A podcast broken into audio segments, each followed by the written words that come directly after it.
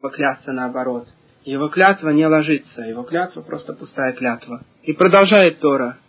Вы знаете, что вы жили в Египте и прошли через земли народов, которых вы встретили.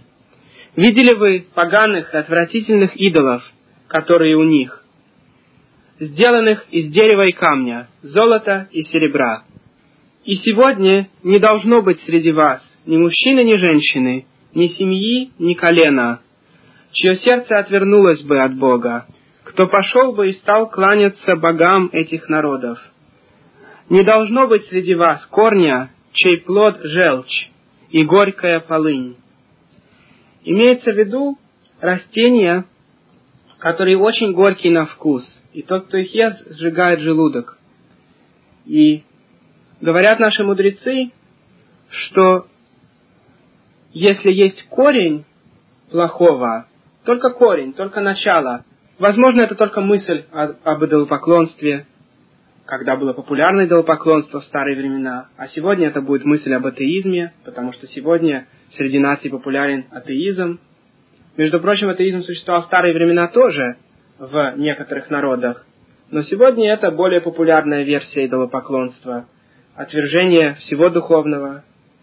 И эта религия, атеизм, уже давно была отвергнута наукой, и доказательств есть немало – что мир не мог быть создан сам по себе, случайно получиться мир не мог. На этот счет есть статьи в математических и в научных журналах.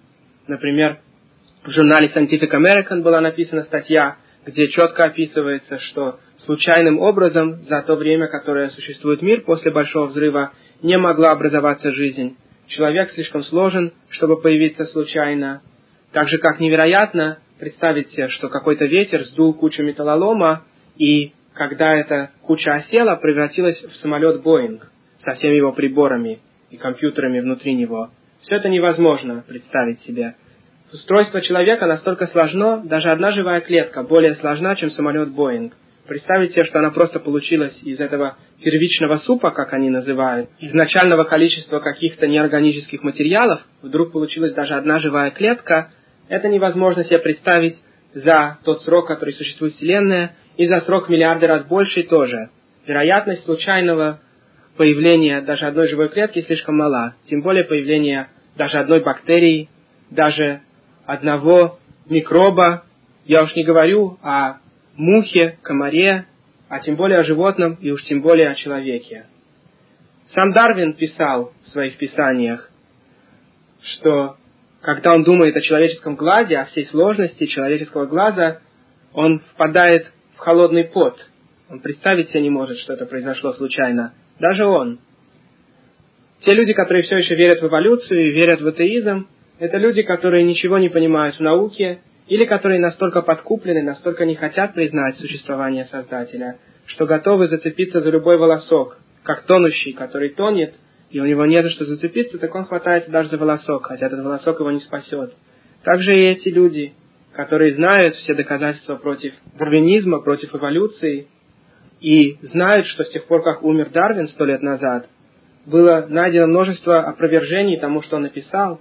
Ведь с тех пор в Земле искали так много костей и скелетов, которые бы подтвердили, что животные изменялись постепенно, как предсказывал Дарвин, и ничего подобного не нашли. Нашли только отдельные виды животных, никаких средних видов найдено не было. И люди, которые все это знают и тем не менее держатся за эволюцию, это просто слепые, которые идут в темноте. Тонущие, которые хватаются за волосок. Но для человека, понимающего и знающего, сегодня есть достаточно доказательств, что мир существует не сам по себе. Но говорит здесь Тора, если у кого-то все-таки есть сердце корень ростка, он уже раздумывает об атеизме или об идолопоклонстве, как раздумывали некоторые евреи в старые времена, то кончится это очень горьким плодом. Говорят наши мудрецы, что из хорошего корня не выходит плохой плод. Если сам человек праведен и полностью доверяет Всевышнему, из него не выйдет сын, который будет ненавидеть Всевышнего. Как правило, такое не случается. Но если человек сам раздумывает об идолопоклонстве, то из него может выйти сын идолопоклонник и из плохого корня вырастает горькая трава. И говорит здесь Тора, И когда такой человек услышит слова этой страшной клятвы, может рассудить и сказать, «Будет мир у меня, даже если буду поступать по своему усмотрению. Добавлю немного влаги к сухому, потому что каждый отдельный человек, который стоял в момент, когда Моше произносил эти страшные слова, слова нашего союза, и народ со страхом слушал, принимая на себя клятву соблюдать заповеди Торы. Но какой-то отдельный человек мог раздумывать, ничего не случится. Основные проклятия здесь, похоже, относятся ко всему народу. Если весь народ будет слушаться Всевышнего и мне ничего плохого не произойдет, я буду делать так, как я хочу. И говорит нам здесь Тора, что такой человек добавляет влагу к сухости. И объясняет Рамбан и Вильнинский Гаон, что так же как ростки в земле, некоторые имеют достаточно воды, их не нужно поливать, а у некоторых воды недостаточно, их нужно все время поливать, добавлять влагу. Также есть те заповеди Всевышнего, которым у нас есть жажда их сломать. У человека есть дурное наклонение, например, к красивым женщинам. А есть заповеди Всевышнего, которые для нормального человека не представляют свободы выбора. Обычный человек не хочет ломать эти заповеди. Например, обычному человеку не хочется иметь отношения с другим мужчиной или с животным. Это противно нормальному человеку. Но говорит Тора, что если человек пойдет за своим дурным наклонением в тех вещах, в которых уже есть желание, например, он будет проводить свою жизнь имея отношения с различными красивыми женщинами, то потом ему захочется попробовать и то, что в нормальной ситуации было бы противно. Когда он будет иметь достаточно наслаждений от различных женщин, ему захочется иметь отношения с другим мужчиной или с животным. То, что обычно человеку противно, но если он идет за наслаждениями, то ему начинает хотеться даже то, что обычно бы не хотелось. И, между прочим, можно заметить, что противоположное тоже верно. Человек, который давит в себе дурное наклонение, постепенно ему перестает хотеться то, что запрещено. Ведь, как объясняют мудрецы Мусара, мудрецы, которые учат нас, как себя вести, как стать лучше, существует целый фронт, где мы воюем с нашим дурным наклонением. И этот фронт может сдвигаться в одну сторону или в другую – если мы завоевали дурное наклонение в каком-то аспекте, больше оно нас не мучает там, и оно уже сдвинуто на другую границу. Бывает, что наоборот, мы начинаем грешить, и дурное наклонение завоевывает эту территорию. Тогда мы продолжаем грешить в этой заповеди, уже не задумываясь. Теперь дурное наклонение полностью завоевало там. Поэтому человек, например, может родиться в религиозной семье, и постепенно дурное наклонение у него завоевывает одну заповедь за другой. Например, этот человек с детства был приучен молиться три раза в день в синагоге. Он никогда не пропускал молитву с цигуром, молитву в общине. Но вот он однажды поленился, не пошел в синагогу, помолился дома. В другой раз ему уже труднее пойти в синагогу. Если ему один раз довелось пропустить миньон, зачем ему идти второй раз? Чем сегодня лучше, чем вчера? Он опять пропустил синагогу. На следующий день ему уже совсем трудно идти. Как говорят наши мудрецы, тот, кто согрешил дважды, для него это уже больше не грех. Он лежит себе в постели утром и думает, можно поспать еще 15 минут, потому что раз я теперь молюсь дома, то мне не нужно слушать, как читают Тору в синагоге. И, во-вторых, я не буду слушать, как повторяют Шмонесре, ведь сначала в синагоге молятся Шмонесре сами, а потом повторяют Хазан. А так как я дома, и мне не нужно слушать, как повторяет Хазан, то я могу встать попозже. Он спит еще 20 минут, и встает попозже и спокойно молится то, что можно молиться дома. На следующий день он уже не хочет и это молиться. Он говорит, не обязательно говорить начало молитвы, там не так важно. Псуки до зимра я пропущу. Я скажу только шма с филином и шмонесре, это самое главное. Потом, на следующий день он просыпается и думает, зачем вообще молиться сейчас? Я могу молиться по пути в поезде. Филин час одену, скажу шма, а шмонесре скажу в поезде потом. Или в машине. На следующий день он просыпается, он вообще уже не хочет молиться. Ни в поезде, ни в машине, нигде. Так постепенно дурное наклонение завоевало часть территории, связанной с молитвой. Дальше дурное наклонение начинает завоевывать территорию, связанную с кошерностью. Этот человек никогда ничего не ел не кошерное, ни дома, ни вне дома. Но его приглашают на работе его нееврейские друзья, пойдем в кафе. Он думает, если я попью кофе или чай, ничего не случится. Он попил кофе или чай в кафе с неевреями. На следующий день он уже хочет с ними водку попить тоже. Когда он попил немножко виски, он уже немножко пьян, теперь он хочет попробовать там э, бутерброд, но он не будет есть мяса не кошерного, он закажет пиццу с сыром. Поел пиццу с сыром, на следующий день он уже ест рыбу, на следующий день он уже ест мясо тоже не еврея. Так постепенно дурное наклонение завивало его кошерность. Вскоре он уже и дома не будет покупать кошерную пищу. Какая разница, на какой сковородке готовить? Буду готовить мясо, молоко в одной сковородке, мне лень мыть другую сковородку. Мясная сковородка сейчас э, грязная, я пожарю мясо на молочной сковородке. Так постепенно он перестал соблюдать кошерность. Осталась суббота. Ну и вы можете себе представить, что постепенно он может перестать соблюдать субботу тоже. И так человек постепенно потерял всю свою Тору, все свои заповеди. Одно за другим он упустил одну заповедь за другой, дурное наклонение завоевывало и завоевало его полностью, теперь он совсем ничего не соблюдает. Возможно, уже первые причины, почему он перестал какую-то заповедь соблюдать, больше не существуют.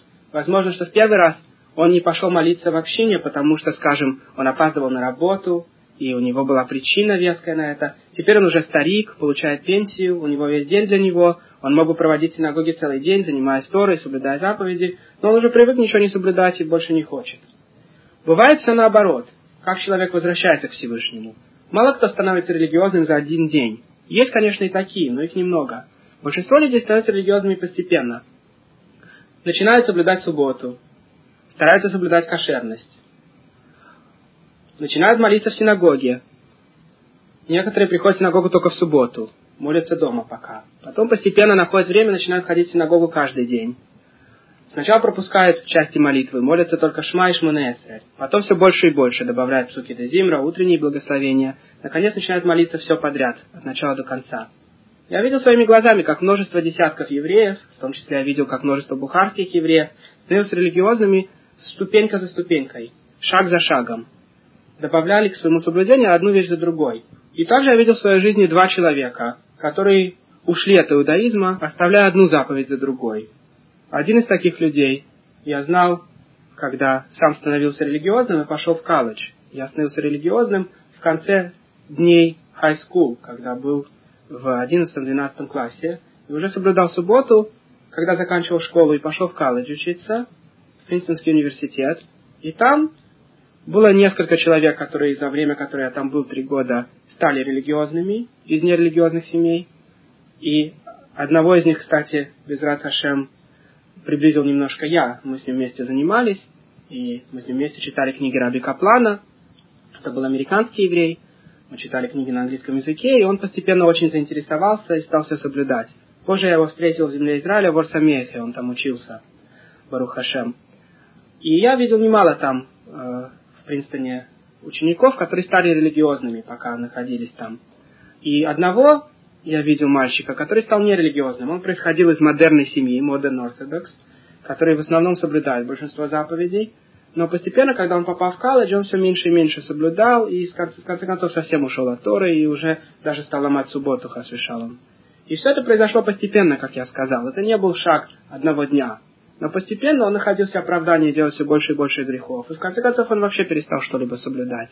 И я, к сожалению, этого не заметил вначале. Может быть, если бы удалось с ним поговорить, когда он только стал отходить, может, удалось бы его удержать, не знаю. Но я заметил это, когда он уже вообще ничего не соблюдал. И я попытался с ним поговорить. Мы сели за один стол и стали обсуждать, что произошло.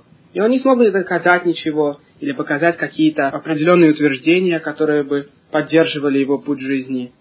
Но, во всяком случае, мне его вернуть тоже не удалось. Он уже настолько привык все ломать, что вернуть его в раскаяние было бы очень трудно.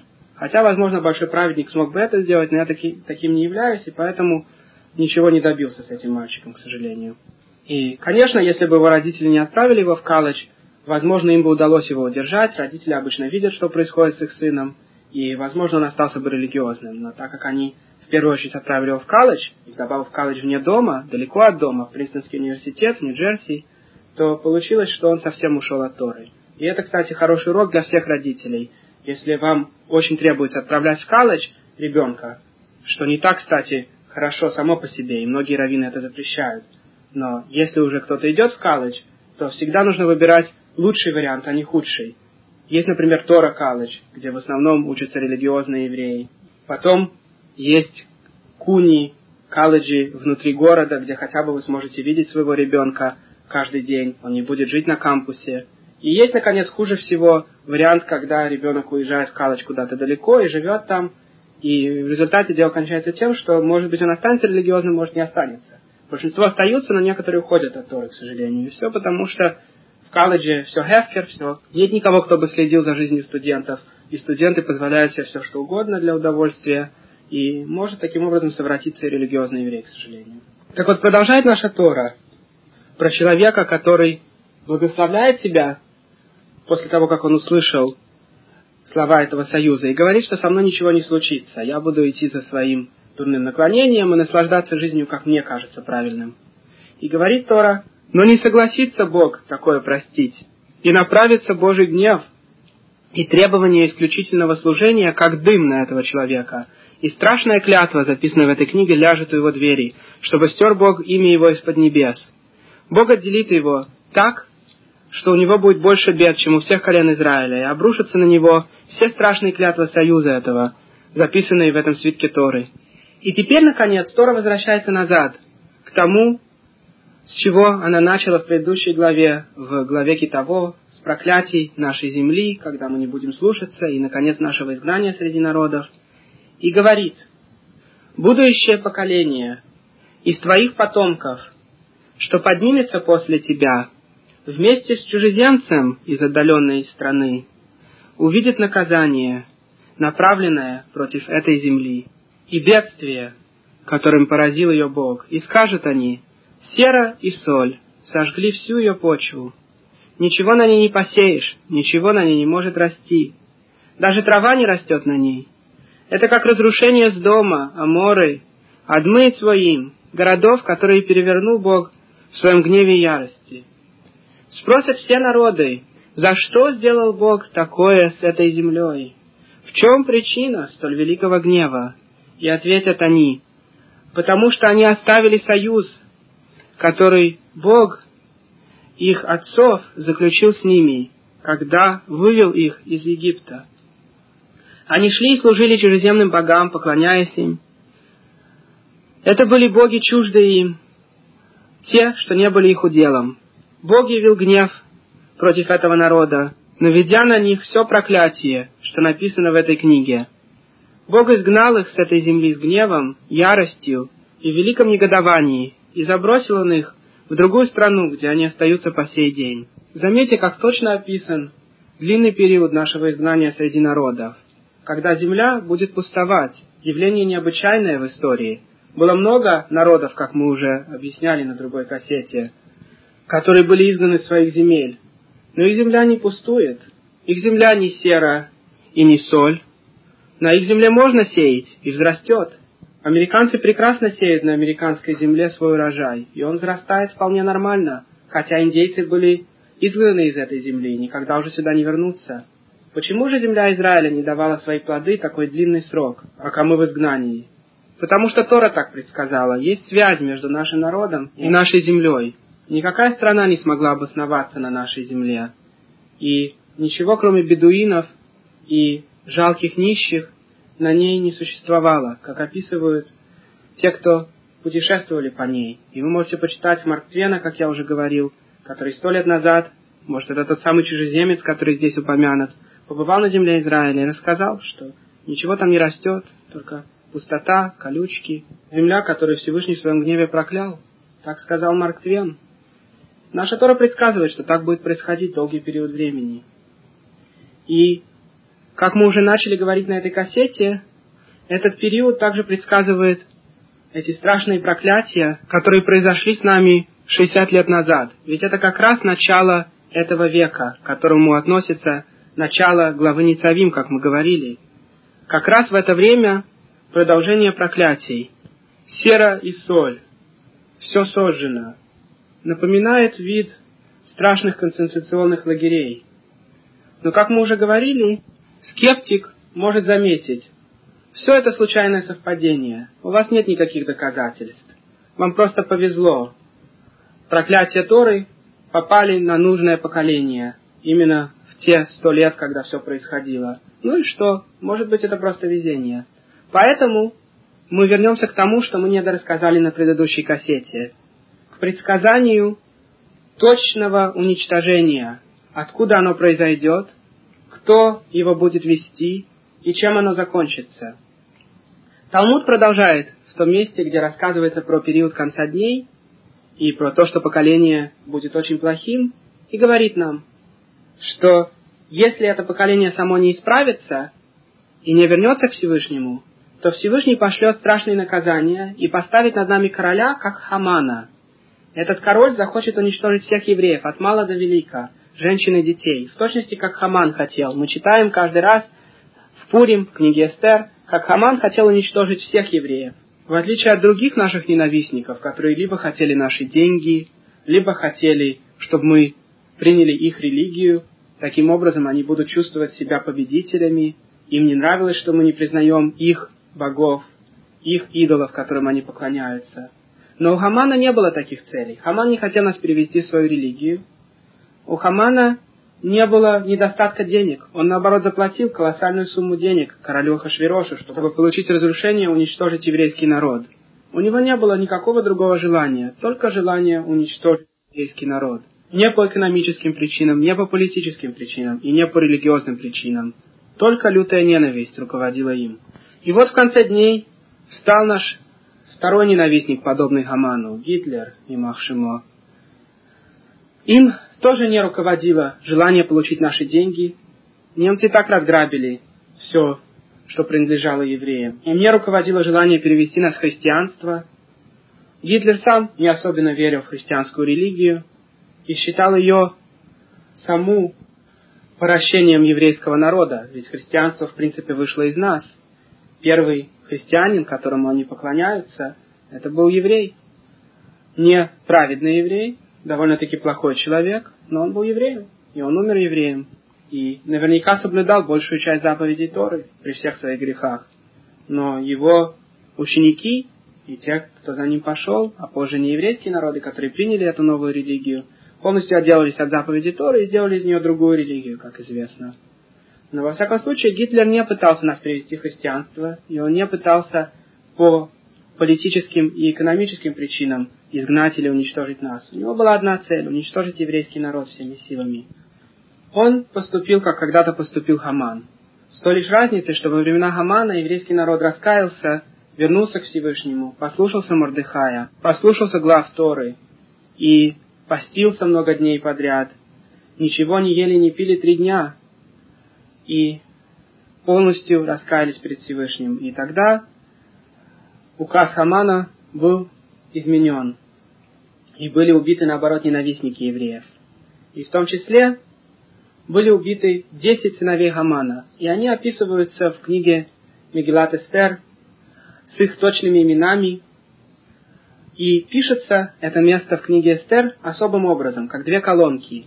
Сначала пишется имя сына, потом веэт, и, потом имя следующего сына, и потом слово снова веэт, и такой-то. И слова Виэт находятся все в левой колонке, а имена сыновей в правой колонке. Если вы откроете свиток Мегила, вы увидите, как именно в этом месте две колонки текста. Справа имена сыновей Хамана, а слева слово «и». И такой-то, и такой-то. Десять сыновей Хамана описаны там.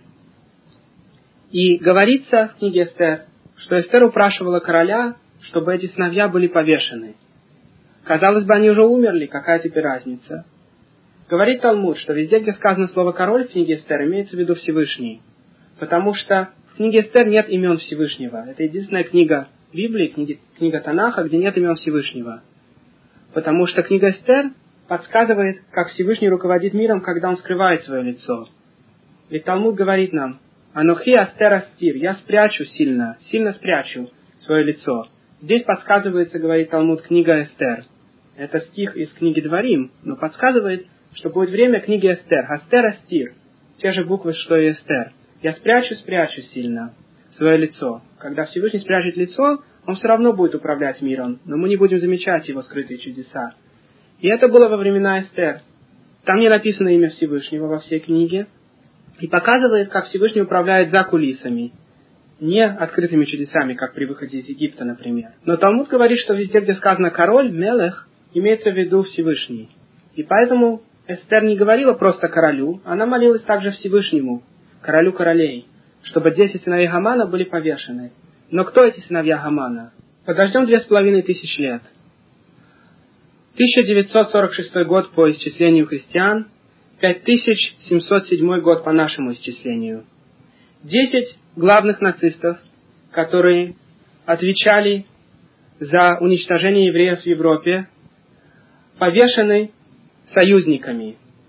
Об этом написано во всех газетах и журналах по всему миру, и можно сегодня найти копии этих газет. И говорится там, что один из нацистов, Джулиус Страйкер, при повешении закричал «Пуримфест, 1946 год». Праздник Пурим, 1946 год. Почему он закричал, что это праздник Пурим? Они не были повешены в Пурим. Они были повешены в Хошана Раба, праздник, в который судятся все нации мира и запечатывается полностью приговор всех людей, как говорит книга Зугар. Вы знаете, что у нас есть обычай всю эту ночь не спать и читать последнюю книгу Моше, Дворим, которую мы сейчас читаем. И в некоторых общинах также трубят шофар и говорят слихот. В некоторых бухарских общинах я видел, что так делают. Потому что это последний день раскаяния, когда все запечатывает. И в этот день были наконец повешены десять главных нацистов, которые уничтожали евреев в Европе. Они не хотели быть повешенными. Они специально подали заявление союзникам, чтобы их расстреляли, как расстреливают военных преступников. Но союзники их повесили. Повешение считается позорным видом смерти, потому что они не были просто военными преступниками. Они были убийцами людей, невинных людей, женщин и детей. И повешены они были в праздник Лошана Раба, не в Пурим. Почему же тогда Джулиус Страйка кричал праздник Пурим 1946 год. Почему вообще он упомянул год? Все знают, в какой год они живут. Нет никаких сомнений, что Всевышний послал на его уста эти слова. И послал он не для того, чтобы что-то понял редактор New York Times или Times Magazine, там, где это было напечатано. Они это не поймут. Послал он эти слова, чтобы поняли еврейские мудрецы, как они и поняли. Всевышний послал эти слова, чтобы мы поняли, что происходит – Теперь все становится на свои места. Хотя десять сыновей Гамана были уже убиты, Эстер все еще молилась перед королем, королем королей Всевышним, чтобы были повешены десять других сыновей Гамана. Их новый Гилгул, их новая жизнь, две с половиной тысячи лет после этого времени, когда десять основных ненавистников наших, которые уничтожили большую часть европейского еврейства, будут повешены в один день.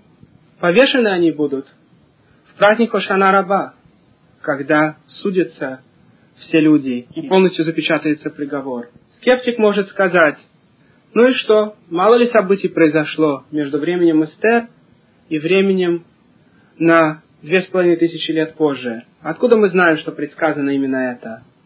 Поэтому в книге Эстер, именно в этом месте, где описываются сыновья Гамана, про которых сказано в Талмуде, что они должны быть написаны в колонках, чтобы они не смогли никогда подняться – Именно так, как мы пишем в книге Эстер, двумя колонками, чтобы они полностью упали, и в конце дней тоже, как сейчас. Там, в этих именах, написано три маленькие буквы. Вы, может быть, знаете, что очень редко в святом языке, в текстах Торы и святых писаний, используются буквы маленького или большого размера. В принципе, заглавных букв в нашем языке нет. Имена собственные, начало предложений пишутся такими же буквами, как любые другие слова. Но у нас есть иногда буквы, которые выглядят как обычные, но большего или меньшего размера. Таких букв всего немного. По всему Танаху их может быть несколько десятков. Обычно одна маленькая или одна большая буква встречается раз в несколько глав какой-нибудь книги. Чтобы в одном месте было написано три маленьких буквы и одна большая, это чрезвычайно необычно. Нигде больше в Торе такого нет. Какие маленькие буквы написаны там? Тав, Шин, Заин. Посмотрите на календарь 1946 года Хошана Раба, когда уже начался 5707 год. Ведь Рошана Раба падает после Роша Шана. 1946 год по нееврейскому исчислению падает началом своим на 5706 год, а после Роша Шана на 5707 год. Как пишется 5707 год?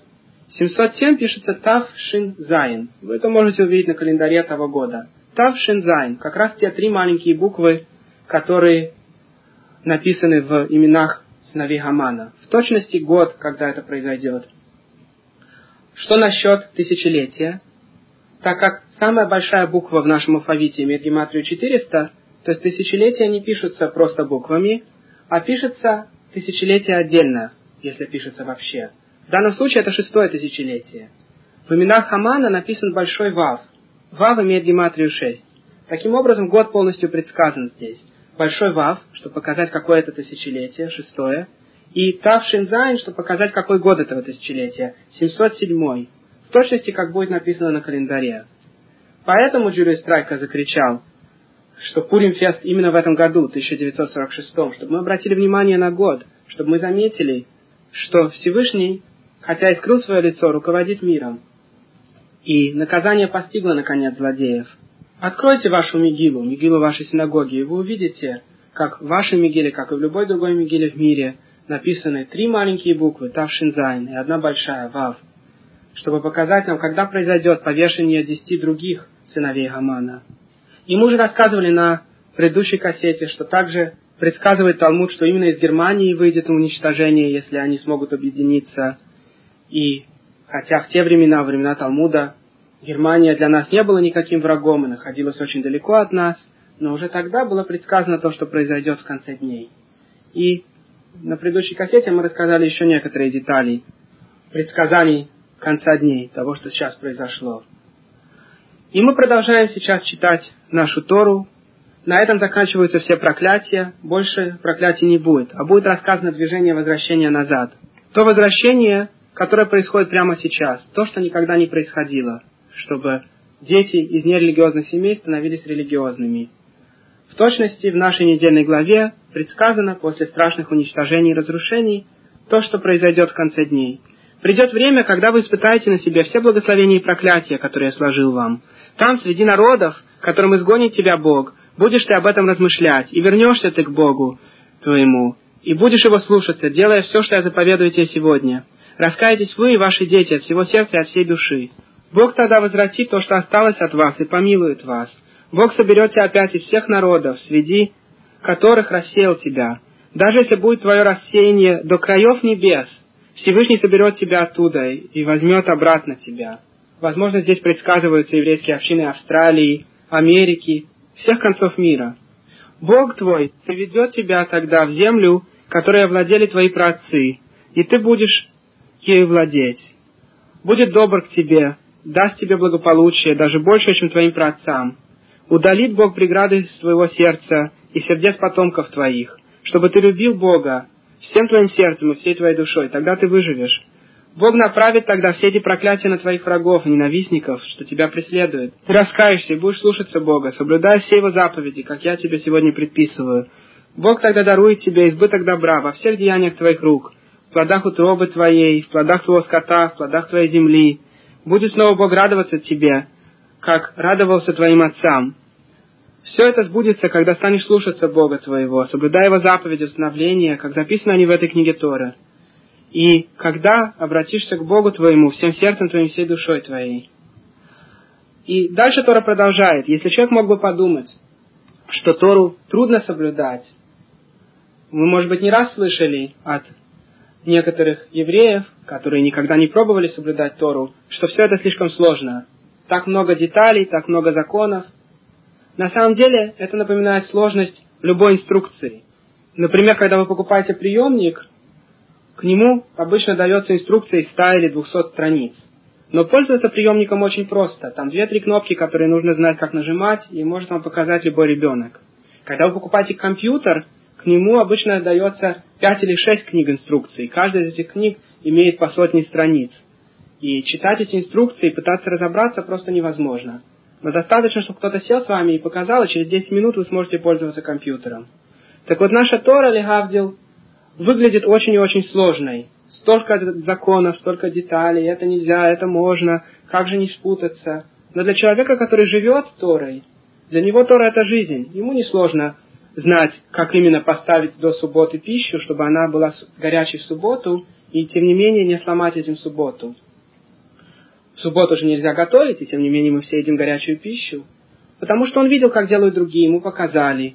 Если бы он читал книги, то ему бы показалось, что слишком много деталей. Книги действительно люди изучают годами. Но чтобы научиться практически пользоваться законами Торы, не требуется сотни лет, не требуется десятки лет тоже изучения. Тора вполне доступна для тех, кто хочет узнать, для тех, кто хочет попробовать. И у нас, кстати, есть кассеты, которые вкратце описывают основные законы Торы по различным темам. Есть кассета про субботу, есть кассета про кошерность, есть кассета про чистоту семьи. Если вы хотите получить эти кассеты, пожалуйста, звоните 917-339-6518. И поэтому Тора здесь нам говорит, что она очень доступна. Заповеданное тебе, что я сегодня предписываю, не слишком таинственно или удалено от тебя. Оно не на небесах, чтобы ты сказал, кто поднимется на небо и принесет это нам, чтобы мы могли слушать и исполнять. Оно не за морем, чтобы вы говорили, кто отправится за море и принесет это нам, чтобы мы могли это слушать и делать. Оно очень близко к тебе, на устах твоих и на сердце твоем, чтобы мог ты этому следовать. Тора Всевышнего так близко. Соблюдать заповеди Всевышнего совсем не трудно для тех, кто хочет. И Тора нам сразу же говорит о свободе выбора здесь, чтобы мы не подумали, что все равно все предопределено, и ничего от нас уже не зависит, и если мы привыкли ломать заповеди, даже если Тора говорит нам, что это не так сложно их соблюдать, то все равно, может быть, от нас уже ничего не зависит, мы слишком много грешили. Поэтому Тора нам говорит, смотри, я сегодня дал тебе свободный выбор между жизнью добром и смертью злом. Этот выбор перед нами прямо сегодня, вот сейчас, когда вы слушаете эту кассету, прямо сейчас вы можете решать, я буду соблюдать субботу, я буду соблюдать кошерность, моя жена пойдет в микву, моя жена будет скромно одеваться, покрывать волосы. Этот выбор не просто выбор, который мы сделали одним или другим образом 10 или 15 лет назад, и теперь ничего не изменить. Этот выбор прямо перед нами сегодня. Сегодня мы можем решить соблюдать заповеди. «Я тебе заповедую сегодня, — говорит Тора, — любить Бога твоего, чтобы ходить по Его путям и исполнять Его заповеди, установления и законы. Тогда будешь ты жить и благоденствовать, и благословить тебя Бог на земле, которую ты готовишься владеть. Но если отвернется твое сердце и не будешь слушать, то собьешься с пути, станешь поклоняться идолам и служить им. Я предупреждаю вас сегодня, что погибнете вы. Не пробудете вы долго на земле, в которую приходите через Ордан, чтобы овладеть ей. Небо и землю я сегодня призываю в свидетели. Жизнь и смерть я тебе предлагаю, благословение и проклятие. Избери же жизнь, чтобы жили ты и потомки твои. Чтобы любить Бога твоего, слушаться Его, связать тебя с Ним. Это твой единственный способ выжить и долго жить, когда ты поселишься на земле, о которой клялся Бог твоим отцам, Аврааму, Ицхаку, Якова, отдать им. И продолжается глава Вейлех. Моше вышел и говорил такие слова всему Израилю. «Сегодня мне 120 лет, и больше не могу я идти. Бог сказал мне, я не перейду Иордан. Мудрецы спрашивают, почему Моше хотел перейти Иордан так сильно? Почему он так хотел зайти в землю Израиля? И одно из объяснений состоит в том, что Моше, который все делал только ради Всевышнего, очень хотел исполнить те заповеди, которые относятся только к земле Израиля. Есть заповеди, как мы знаем, которые вне земли Израиля не относятся. Например, заповедь отдавать части урожая Коину, Леви – заповедь отдыхать седьмой год, чтобы не работать над землей, и множество других заповедей. И Моше хотел испытать тот свет, который приносят эти заповеди тоже. Этими заповедями тоже приблизиться к Всевышнему. Ведь столько заповедей он не смог соблюсти в своей жизни, потому что не побывал в земле Израиля. Говорится в Мидрашах, что он молился Всевышнему, чтобы хотя бы тот перевел его в землю Израиля как простого человека. Если он не может быть лидером, Пусть Йошуа будет лидером, а Муше перейдет и будет обычным евреем. Если даже это невозможно, то хотя бы пусть его кости, пусть его тело после смерти будет перенесено в землю Израиля, как принесено тело Иосифа. Ведь все это время в пустыне они везли с собой гроб с телом Иосифа, как Иосиф заповедовал своим братьям и их потомкам, чтобы его тело было увезено из Египта, когда евреи оттуда выйдут. И на все это Всевышний ответил нет. И есть причины, есть каббалистические причины, почему Моше должен был остаться вне земли Израиля, и какое исправление приносит Моше там, где он сейчас находится. В этом мы не можем сейчас вдаваться. И Тора вкратце описывает, что Иошуа переведет народ и будет вести войны с теми племенами, которые живут в земле Израиля, и Всевышний даст силы завоевать эту землю. И дальше рассказывается про свитки Торы, которые написал Моше. Моше, вызвал Иошуа в присутствии всего Израиля, сказал ему, «Будь сильным и смелым, ибо ты будешь тем, кто ведет этот народ в землю, о которой Бог клялся их отцам, что даст он им. И ты разделишь ее для них. Но Бог, но Бог пойдет перед тобой, и Он будет с тобой. Не покинет Он тебя, не оставит. Так что не бойся и не дай сломить твой дух. Тогда Моше записал всю Тору и дал ее потомкам Леви, священникам, ответственным за ковчег завета и старейшинам Израиля. И сказал им Моше, в конце семи лет, в установленное время, в праздник Суккот, после года Шмиты, когда весь Израиль приходит перед Богом на место, которое он изберет, ты должен читать из этой Торы перед всем Израилем, чтобы они могли ее слышать. Это особая митцва, называемая Хакхель. Раз в семь лет весь еврейский народ слышал определенные отрывки, как король читает их в храме Всевышнего. После года Шмиты, после седьмого года, в первый день Холхамоэда, полупраздничных дней праздника Суккот. И говорит Тора, собери весь народ, мужчин, женщин, детей, герим, из твоих поселений и дай ему слышать ее. Так научатся они бояться Бога, бережно соблюдая все слова этой Торы. И услышат их дети, которые не знают, и научатся бояться Всевышнего, пока живешь ты на земле, в которую переходишь через Иордан, чтобы ею овладеть. Бог сказал Моше, пришло тебе время умирать, позови Иошуа, и пусть встанет в шатре общения, где я ему указания. Появился Бог в шатре, в столбе облачном, и стоял столб облачный входа в шатер, и сказал Бог Моше, когда ты соединишься со своими праотцами, то поднимется этот народ и свернет за чужими богами этой страны, в которую они входят. Так оставят они меня и нарушат союз, который я заключил с ними. И тогда я явлю им свой гнев и оставлю их, и скрою от них мое лицо, и станут они добычей своих врагов. Заметьте, мы упомянули, что эта недельная глава подсказывает также то, что происходит сейчас, в этом поколении. И, возможно, подсказано как раз то, что произошло. Множество и множество евреев приехало в землю Израиля в последние два поколения – и большинство из них оставили Тору. Некоторых увели от Торы насильно, нерелигиозное правительство, нерелигиозные учителя школ, некоторые оставили Тору сами.